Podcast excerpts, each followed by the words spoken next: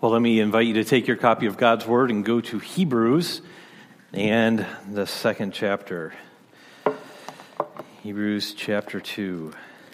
So we continue on our series here in the Advent, the perfect Christ, uh, we look forward to uh, talking about the perfect man. Then tonight, we're going to be looking at, during our Christmas uh, Eve service, we're going to have a, a short devotional on uh, the Christmas and the incarnation from the angel's perspective. So, um, this is page uh, 200, uh, excuse me, page, let me get to page 1001 if you're using one of the Bibles provided for you where Hebrews chapter 2 is found. Before I pray and ask God's blessing this time, I did want to recognize I was told, uh, let's see here, I'm seeing there, the Syrians are here. Where's Caitlin? Is Caitlin here with you? Is Caitlin here with you? Okay, she's sleeping down there. My preaching has already had good effects upon her. Okay, so, um, but uh, we are so grateful that uh, the Syrian's new child, Caitlin, is here, and we're grateful for Abigail to be here too. Still, so, but uh, so make sure you congratulate them. Uh, anytime God grants life, it is to be celebrated, and we can rejoice with them in that. Father, Lord, as we now go and look at your word for the next few minutes here, I, I, don't want to do so without asking for your spirit to, to guide us right now, guide the words that I choose to say and uh, things that I want to bring up. I pray that they be led by your spirit because, God, what all of us here need is we need for your spirit to use your word to change our lives. That's what we need. And so that's what we're asking for. And so I pray right now that you'd remove distractions. We have an enemy that wants to destroy us. He doesn't want to just trip us up. He doesn't want to just uh, make life difficult for us. He wants to destroy us. And we need to be cognizant of that all the time because little distractions away from what we're supposed to be thinking about. We need to see where that comes from. It comes from our sin nature and it comes from the enemy who's seeking to destroy us. So, we are praying to the one we're told in the scriptures it says greater is he that is in you than he that is in the world and so we're praying right now that you would remove distractions from us and that we'd be able to focus in on you and your word and that you would receive the glory and honor that you so richly deserve. And it's in christ's name we do pray these things. Amen um, in the bulletin, Philippians was listed as a scripture reading text, and then Jane had printed them, and I think she was pretty much folding the last one when I run into the office and I say, I changed the scripture reading text for, for, for Sunday. She offered to reprint them. I said, absolutely not. We're not going to waste it for that. But I thought reading chapter one of Hebrews would be a great setup for the message this morning. And so we read through, you heard it read, uh, Pastor Mike read Hebrews chapter 1 uh, for us. And we're going to be looking in chapter 2, but let me remind you a little bit about what you had heard read to you. In chapter 1, the Father has established the supremacy and the deity of Jesus Christ, okay? And so as you look in chapter 1, what you can see throughout there is that the supremacy and deity of Jesus Christ is being put on display. Now, we we do not know the human author of Hebrews. There are some different uh, theories on who that could have been, but it is a book that we do not know for sure who wrote it. Uh, some people say Paul, some people say Apollos, some people even say Luke, that it was the third book in a trilogy rather than just a two part series from the Gospel and the book of Acts. We don't know nonetheless. All we know is that the human author here is used by the Spirit of God to convey some very important truth to us. And in chapter one, we see this idea of Jesus being above all things. And God, he says, and, and there's a contrast is given to how God treats the Son, Jesus Christ, and angels. First of all, in chapter 1, verse 6, we see that uh, uh, Jesus is higher than angels, okay? He's above the angels and uh, uh, in, in his establishment. There's a hierarchy in the heavens, which I'll refer to later on, that uh, we have the, the angelic host are actually a creator, a creation above uh, humans in so many ways. And, but Jesus is above that. And so we see different examples examples of that. He says, Which of the angels did I say this to? We see that in verse 8 of chapter 1 that Jesus is called God, but of the throne, He, the Father, says, Your throne, O God, is forever established. And so He's called God. In, in verse 10 of chapter 1, Jesus is called Lord. You, Lord, laid the foundations of the earth from the beginning. And so that brings in also in verse 10 that Jesus is credited with creation.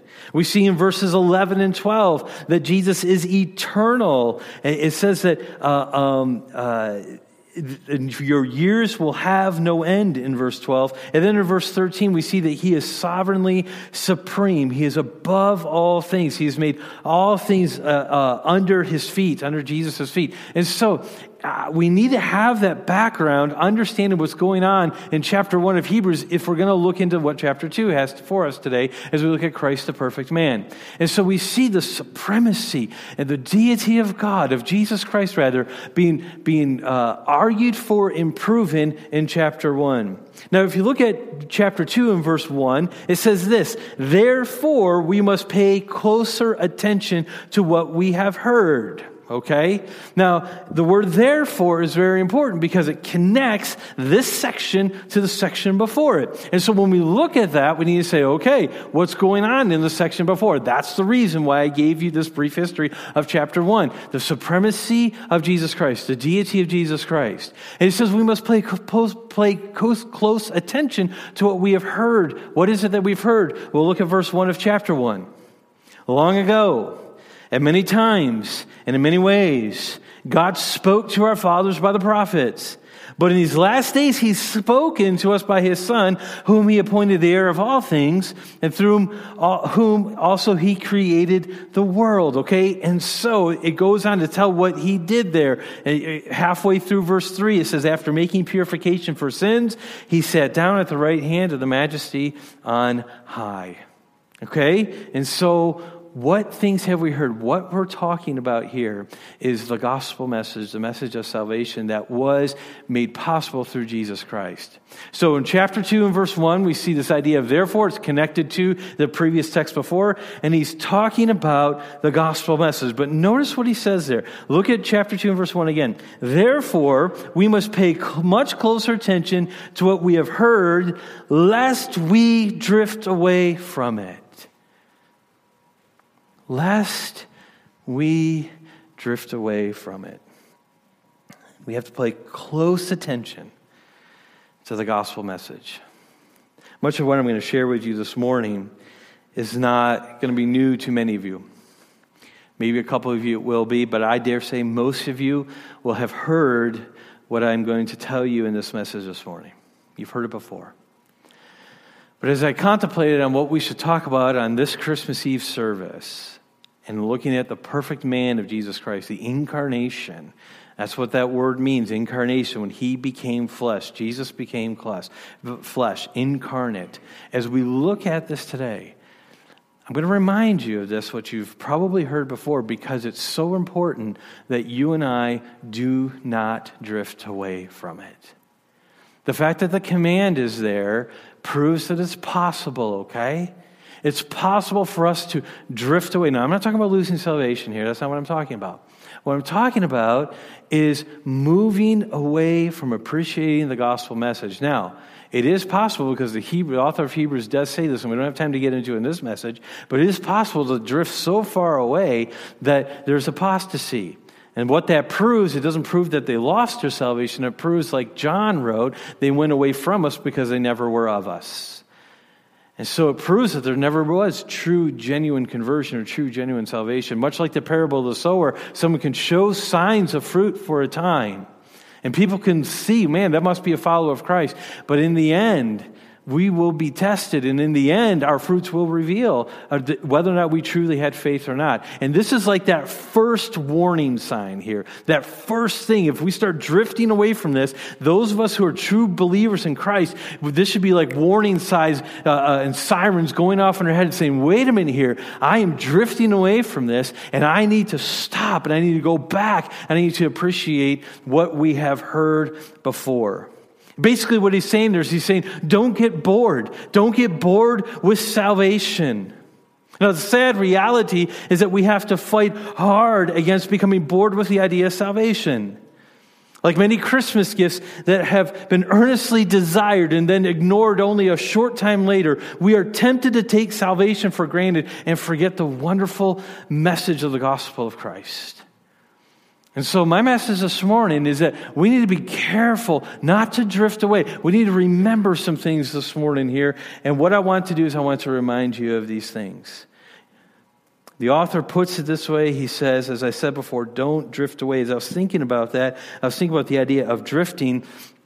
Obviously, the, uh, the idea of fishing came to my mind as a kid, I would go fishing with my dad. He had a, had a small uh, little boat, and uh, we would go out and most most often Lake St. Clair in Michigan there, and and we would do uh, uh, fishing, and and you know I I just went along for you know the the experience of it or whatever, spend time with my dad. I, I really didn't enjoy fishing a whole lot, um, but uh, I did it anyway. And we would sit in the boat, and I think I went uh, mainly hoping that my dad would let me drive the boat. Um, we had a 14 foot aluminum boat, uh, had a 20 horse motor on the back. And so, for a 14 foot aluminum boat, that 20 horse motor could move that boat pretty good. And so, uh, I was, was just hoping my dad would let me drive the boat. It didn't happen too often, but it happened enough where it made me want to go back. And I remember sitting there, and, and you know, we would get up, uh, you know, some uh, uh, you know, ungodly hour of the day, you know, of, you know, like, you know, four in the morning or something like that. And we'd be out there, and some of you are like, yeah, that's me every day. Yeah, good for you. So um, it, we would be out there, and and it'd be dark, and we'd be there, and and then you know I would get hungry, and so I'd eat my lunch, and that brought me to about you know six a.m. and so so then I'd have lunch for the rest of the day, and I remember just sitting there, and um, sometimes he would throw an anchor over, or sometimes we would just drift.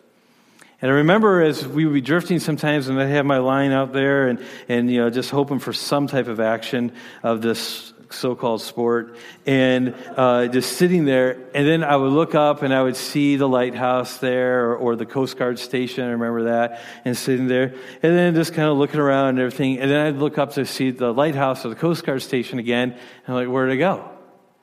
And I look over, and it's like way over there. I'm like, this is amazing. And fishing, land moves, okay? It moves away from you.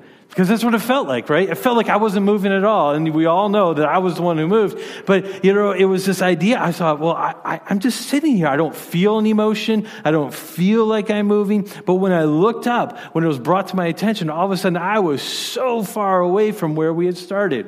And I think that's kind of the idea that's, that's happening here is just saying, don't drift away from this. You're going to move away from appreciating the gospel much faster and much further than you think is possible. And so the gospel is only possible because of the incarnate work of Jesus Christ.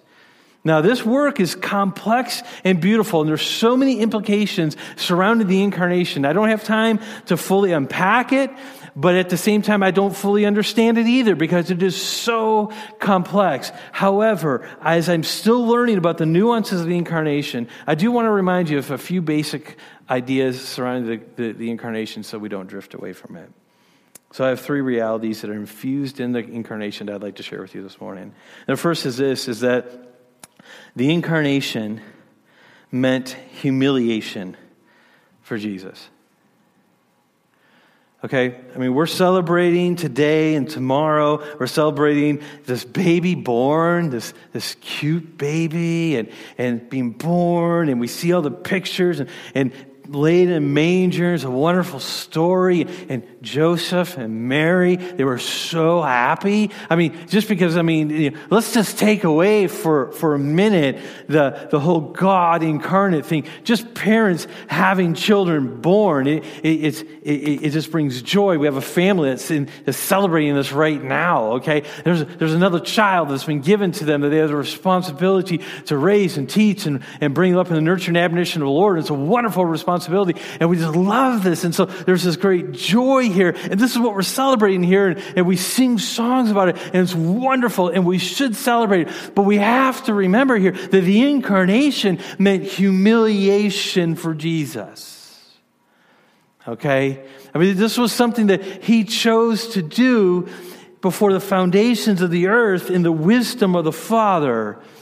Together, they said, This is what we will do. It says this in, in verse um, 5 of chapter 2. Let me direct your attention to it. It says, Now it was not to angels that God subjected the world to come, of which we are speaking. It has been testified somewhere, and he begins to quote, this is Psalm 8. He says, What is man that, that you are mindful of him, or the Son of Man that you care for him? You made him a little, for a little while, lower than the angels.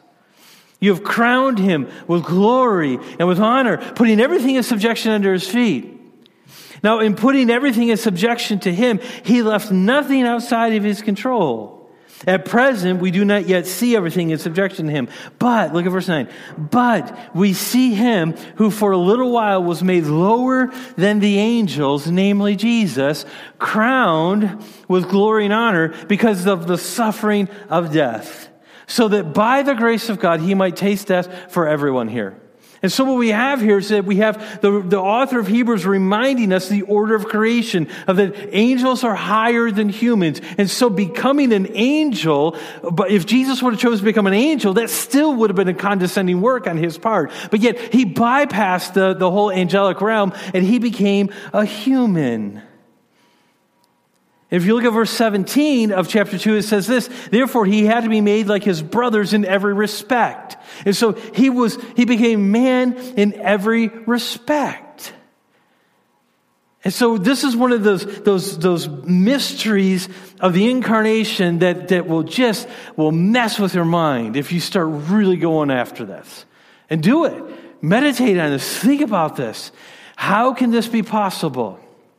Later on in chapter 4, the author of Hebrews is very clear to say that when Jesus became man, he was in every point that we are, yet without sin. And so it was, he was in, in, made like a man in every respect except for man. How is that possible? Well, it's possible because sin is not a, a necessary component to being human. When Adam and Eve were first created, they weren't created with sin. They were created with the capacity to sin. Now that's the difference between God and man, is God cannot sin. But in every respect, respect, all the limitations that, that we experience, the feelings, the, the emotions, the idea of rejection, the idea of hunger, the idea of being tired, the idea of frustration, the idea of all these things that you experience on a daily, on a weekly basis. Jesus understood this because the incarnation meant humiliation for him. He didn't become an angel, which is more powerful than humans. No, he became a human. So he had to become something beneath his dignity. Have you thought about that? That the incarnation, when we celebrate Jesus coming as a baby, that was him going way beneath him. If you were to show up at work on Monday or Tuesday or whenever the next day you work is, and for some of you, maybe you work in an office situation or whatever, and let's say you walk in and the boss says, Hey, can I talk to you for a second? Your supervisor tells you that, and you say, Sure, no problem. He says, I got a new project for you. And you're like, Great. What's this going to be? Is this going to be a promotion? Is this going to be lots of responsibility? And he hands you a broom. And he says, Man, there's a lot of, lot of trash in the parking lot. Can you go sweep that up for me? Now, some of you would have a hard time with that.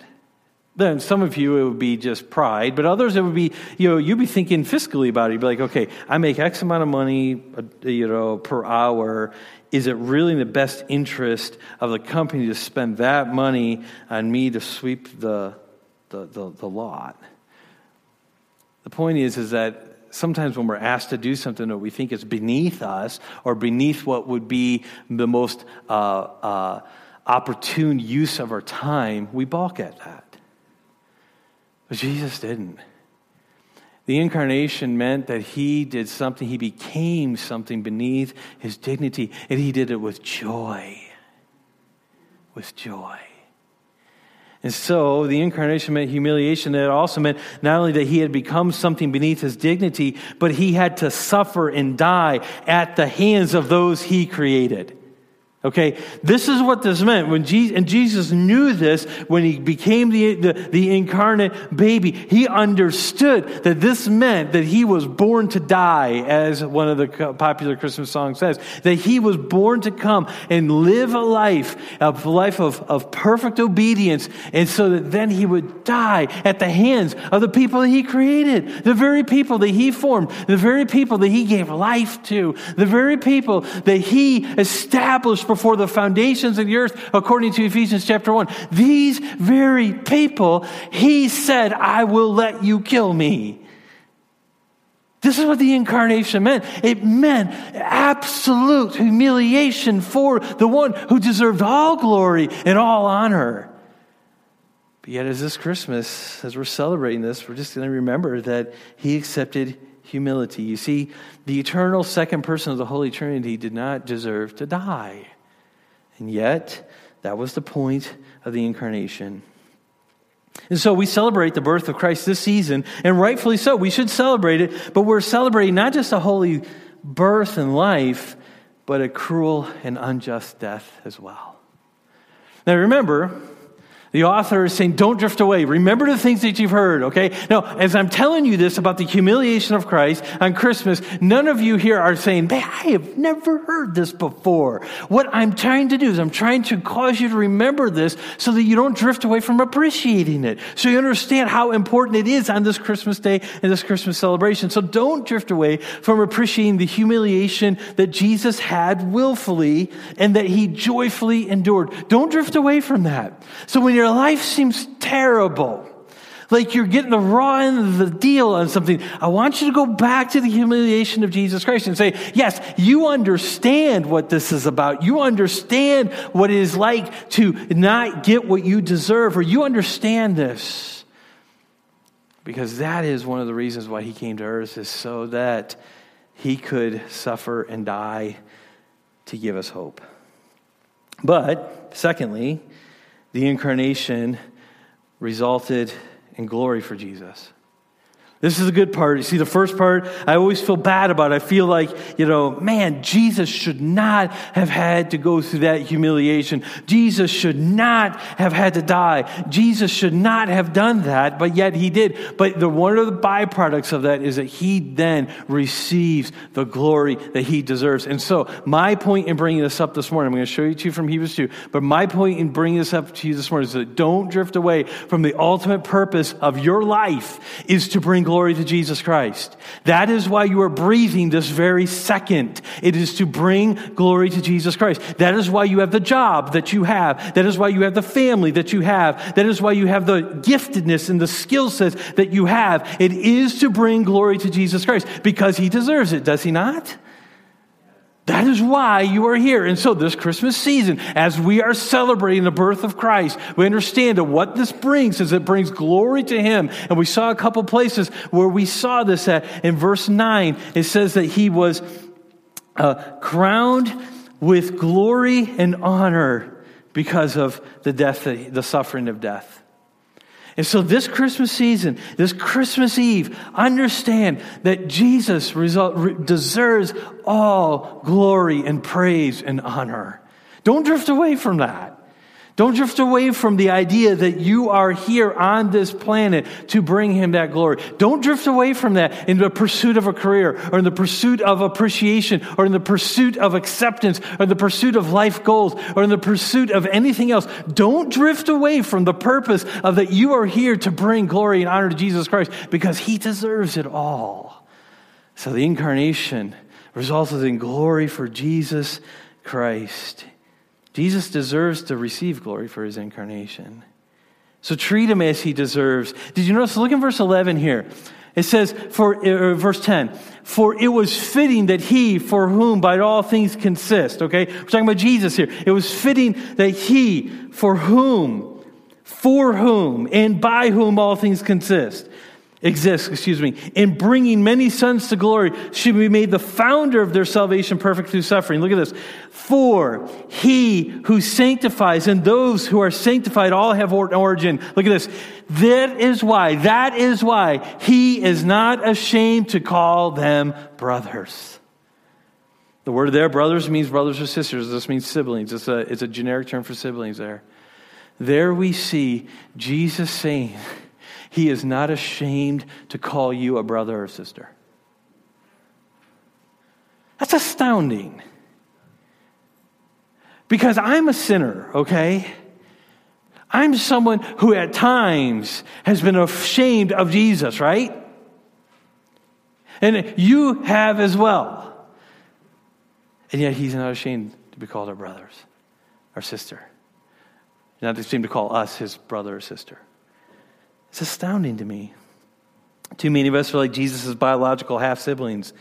They were ashamed of him at first. In fact, Mark actually tells us in Mark's gospel that at one point, while Jesus was in his earthly ministry, his siblings came out and they told the crowds, he, this guy, our brother, Jesus, is out of his mind.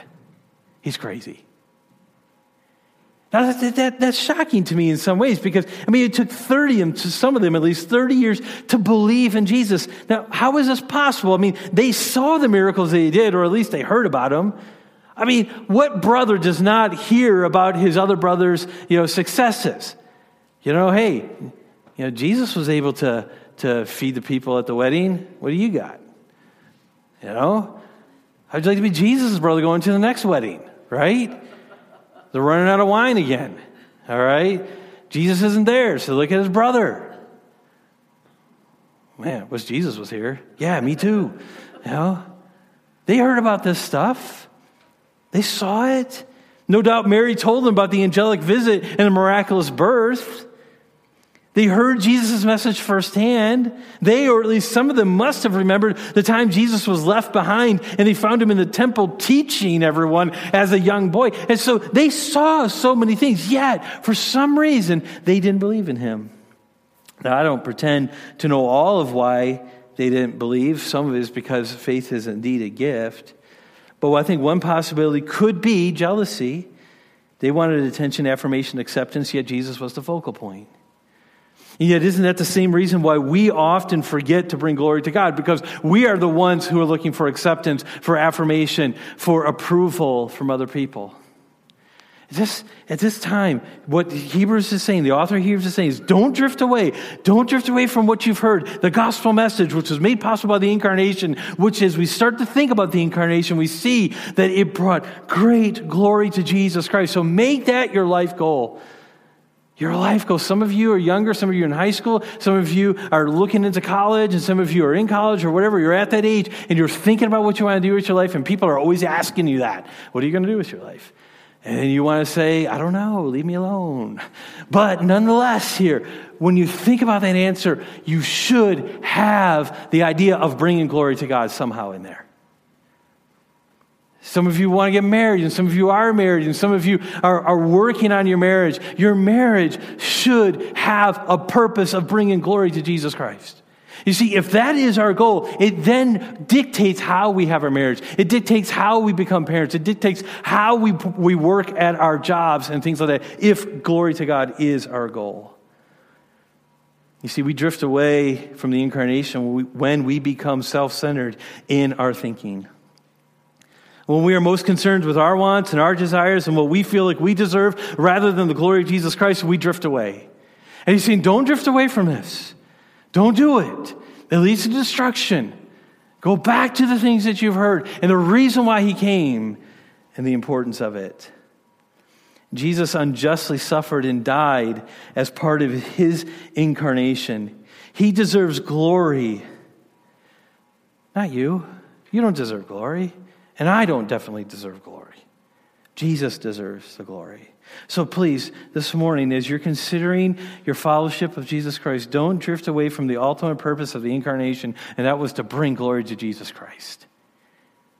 And so you frame your life as you live your life, it really should be about how can we bring glory to God. I have one other thing I want to remind you of this morning, one reality of the incarnation that I'd like to remind you of that I think is very important, and that is this the incarnation provides hope and help for you. Don't drift away from that. I want you to look in Hebrews chapter 2 again.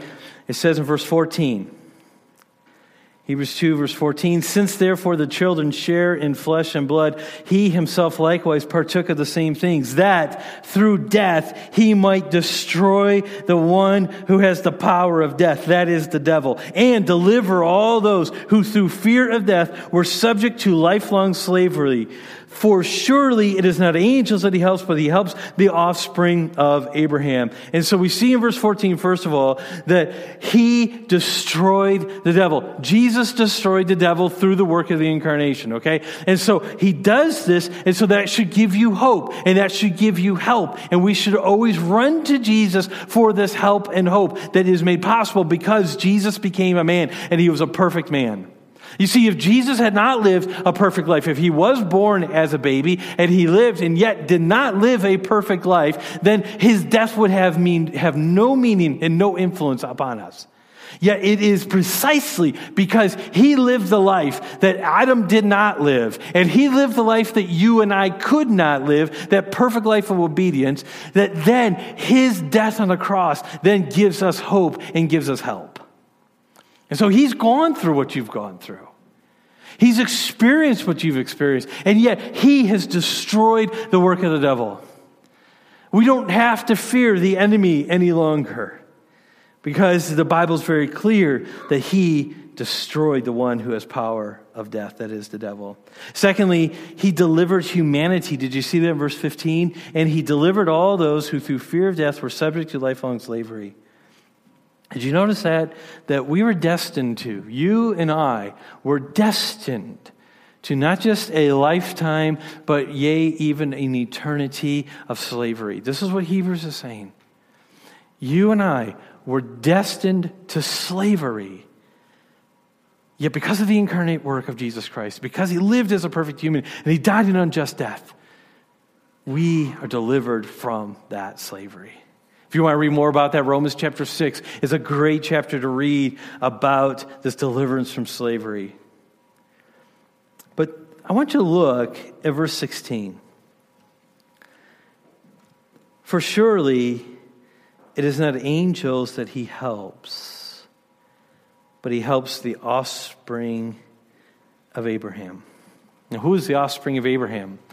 Well, anyone who's in Christ, according to Galatians chapter 3, according to the book of Romans, anyone who identifies in Christ and who Christ has saved, who becomes part of Christ, they are Abraham's offspring. So that's you, that's me, if we're followers of Jesus Christ. But what astounded me as I was studying this text was when verse 16 says, For surely it wasn't angels that he came to help. It wasn't angels. Have you ever thought about that? Angels are more powerful than us. Angels have abilities that we do not have, and it's not our purpose to study about angels this morning, but by way of reminder, they, they uh, often are used by God to deliver messages. We, we understand that they uh, protect uh, people at times. We understand that they uh, have a work where they are uh, keeping forces at bay. And so we know that they're very powerful and they have abilities that you and I do not have because they're, they're a different creation than humanity. When were they created? They were created somewhere uh, in the creation week uh, that we read about in Genesis, and yet before uh, when, they, when Adam and Eve fell. The Bible doesn't talk a lot about the, t- the time when they were created. It just kind of assumes their presence and that they were created and part of God's created order. But yet they have abilities that you and I do not have.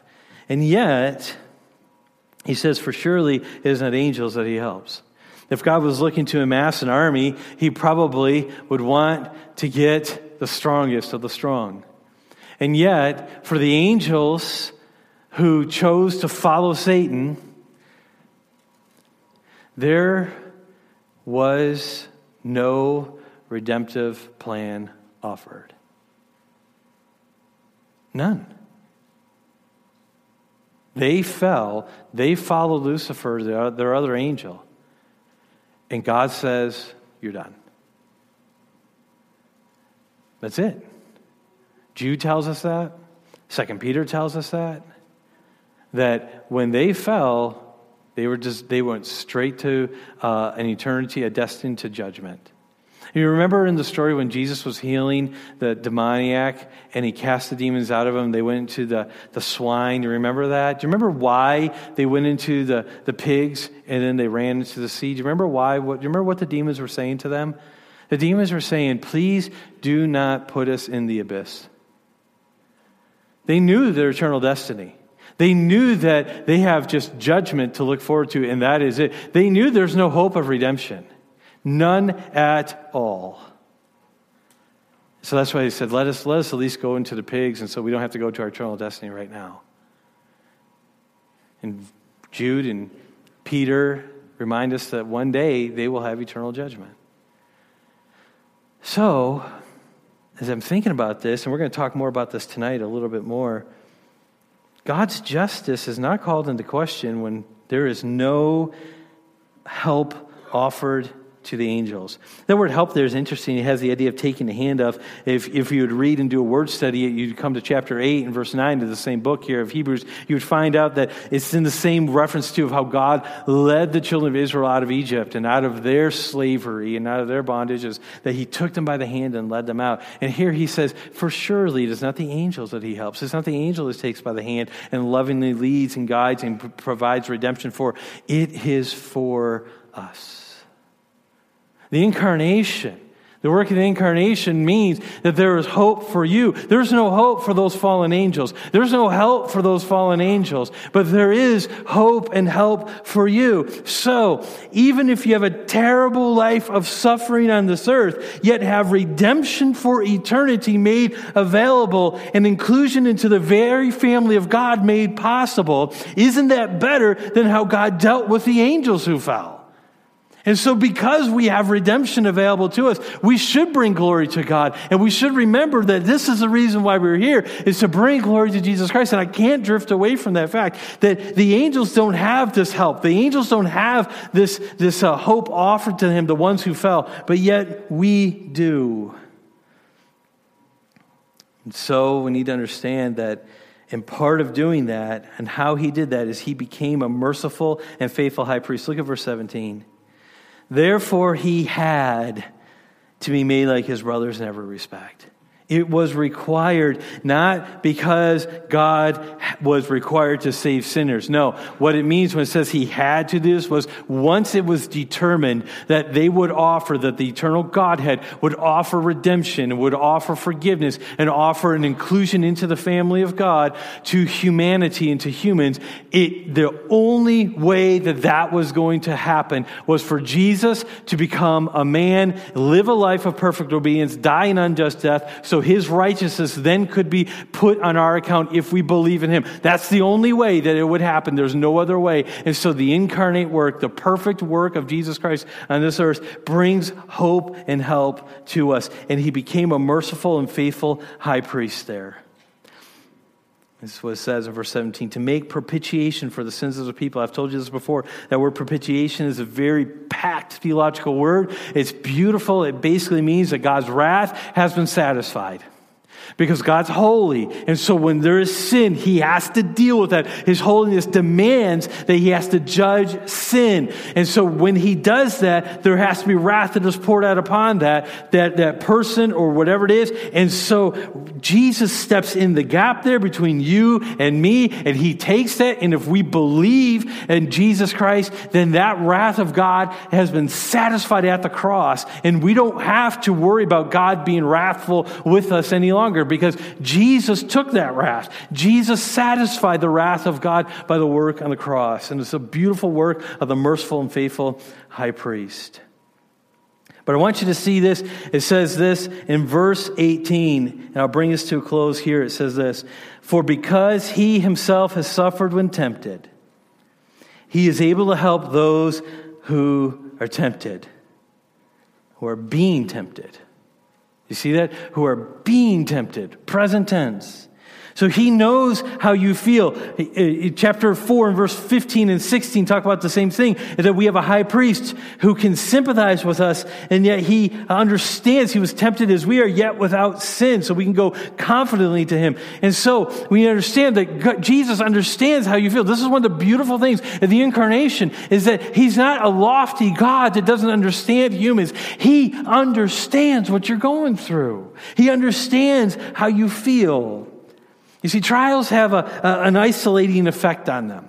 We feel like we're all alone. We feel like there's no one else that can understand what we're going through, what we're dealing with. And, and even if we know of other people that have the similar situation that we have, it's just not the same, right? Because there's different circumstances around it. And so we feel very isolated. But Jesus, here we're told, He understands. He is able to help those who are being tempted. So He understands rejection. He gets it. He experienced it. He understands exhaustion. He experienced it. He understands hunger. He knows what it's like to be mistreated. He understands having motives misdiagnosed and people assuming the worst of him. He understands a ruined reputation. He knows what it's like to have to trust God. 1 Peter chapter 2 says he entrusted himself to the one who judges justly. He understands loneliness. He knows what it's like to be poor, and he understands the temptations to sin. Yet he went through all those without sin for the reason that then we could run to him and we can say, You know how I'm feeling right now. You know the sense of failure that I have in my soul right now. And you know, you know how I'm feeling right now. And pleading with you because the incarnate work that you did, that you would minister to me. You've said you're not ashamed to call me a brother. You've said you're not ashamed to call me a sister. And so, my brother, I need help from you, the one who has gone before, the one who has done this and done this in my place. Please help me, help me in this moment. And the Bible teaches us that He will never leave you or forsake you. You see, this is the incarnation, and don't drift away from this particularly this Christmas season. Don't drift away. Don't drift away from the hope and help found only in Jesus Christ. And often that's when we're starting to avoid other people and we're starting to avoid talking with other people. I experience this all the time. I know what it's like in my soul when my soul begins to drift because one of the first things is, is I don't want to talk to anybody. I don't want to talk to anybody.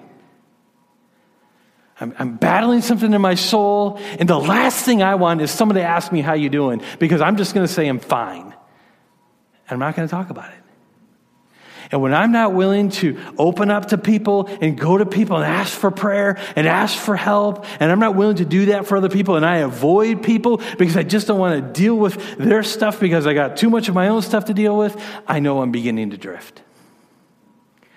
And I go back to Hebrews here, and I was so thankful that the Lord directed me to this passage because I need to go back and say, look, I can't drift away. Because remember that illustration of my dad? I'm fishing. There's the lighthouse. There's the Coast Guard station. I looked down, and it didn't seem like any time had all passed, and I was way farther. Way farther. So don't drift. Don't drift away from the hope and help found only in Jesus Christ because there are great dangers in drifting. And in my conclusion, now I'm going to share these three very quickly with you. There's dangers of drifting. Drifting is a dangerous thing. We have to row the boat in order to not drift away from the course set before us. And we're not designed to row the boat alone. I, I was going to make you know this big elaborate illustration, and I knew I'd be running out of time, so I didn't. I cut it, but I'll just say it this way. I remember as a kid watching the movie Ben Hur. Have you ever seen the movie? Ben Hur? Okay, a few of you have. The rest of you just play along like you know what I'm talking about.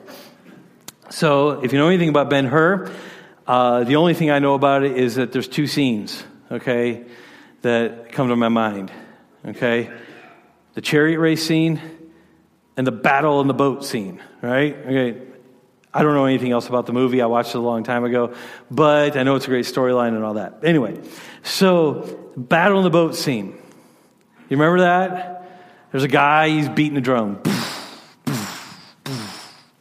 And the people start rowing, and the, the captain, whoever he was, comes down and he's like, you know, battle speed. And they start rowing faster, and he's like, attack speed. Boom, boom, boom, boom. And they're rowing faster and faster faster. And then he's like, ramming speed. And, and there was rowing, rowing, rowing, rowing, rowing. And uh, if anyone's watching online without the sound right now, they're wondering what is that guy doing up there. But anyway, the point is, is that they're rowing really, really, really, really, really, really hard, right? And the point is they got to row together. That's the reason why the guy's beating the drum, right? You know, is to keep time. You know, in, in, competitions and rowing competitions in the Olympics, there's someone who sits in the front of the boat, and their only job is to yell out the, uh, in keeping time so that everyone else is rowing in sync, right? We could say, well, man, give that person an oar. They got the easy job. They sit in the front of the boat and just yell at everyone else. That's the easy job. Well, no, their job is super important because they got to keep time. Because guess what happens? If one side rows at a different speed than the other side, or whatever the case may be, you're just not going to go straight, right? You get this. You know, we're told that we don't drift. We're told that we got to fight against the culture, the currents of culture, and the winds of false doctrine. And we got to we got to fight against. There's a great enemy of the sea of life, the kraken, if you will, they call the devil that is trying to destroy us. And we got to fight against this. But here's the thing: you can't do it alone. You can't. You got to row together.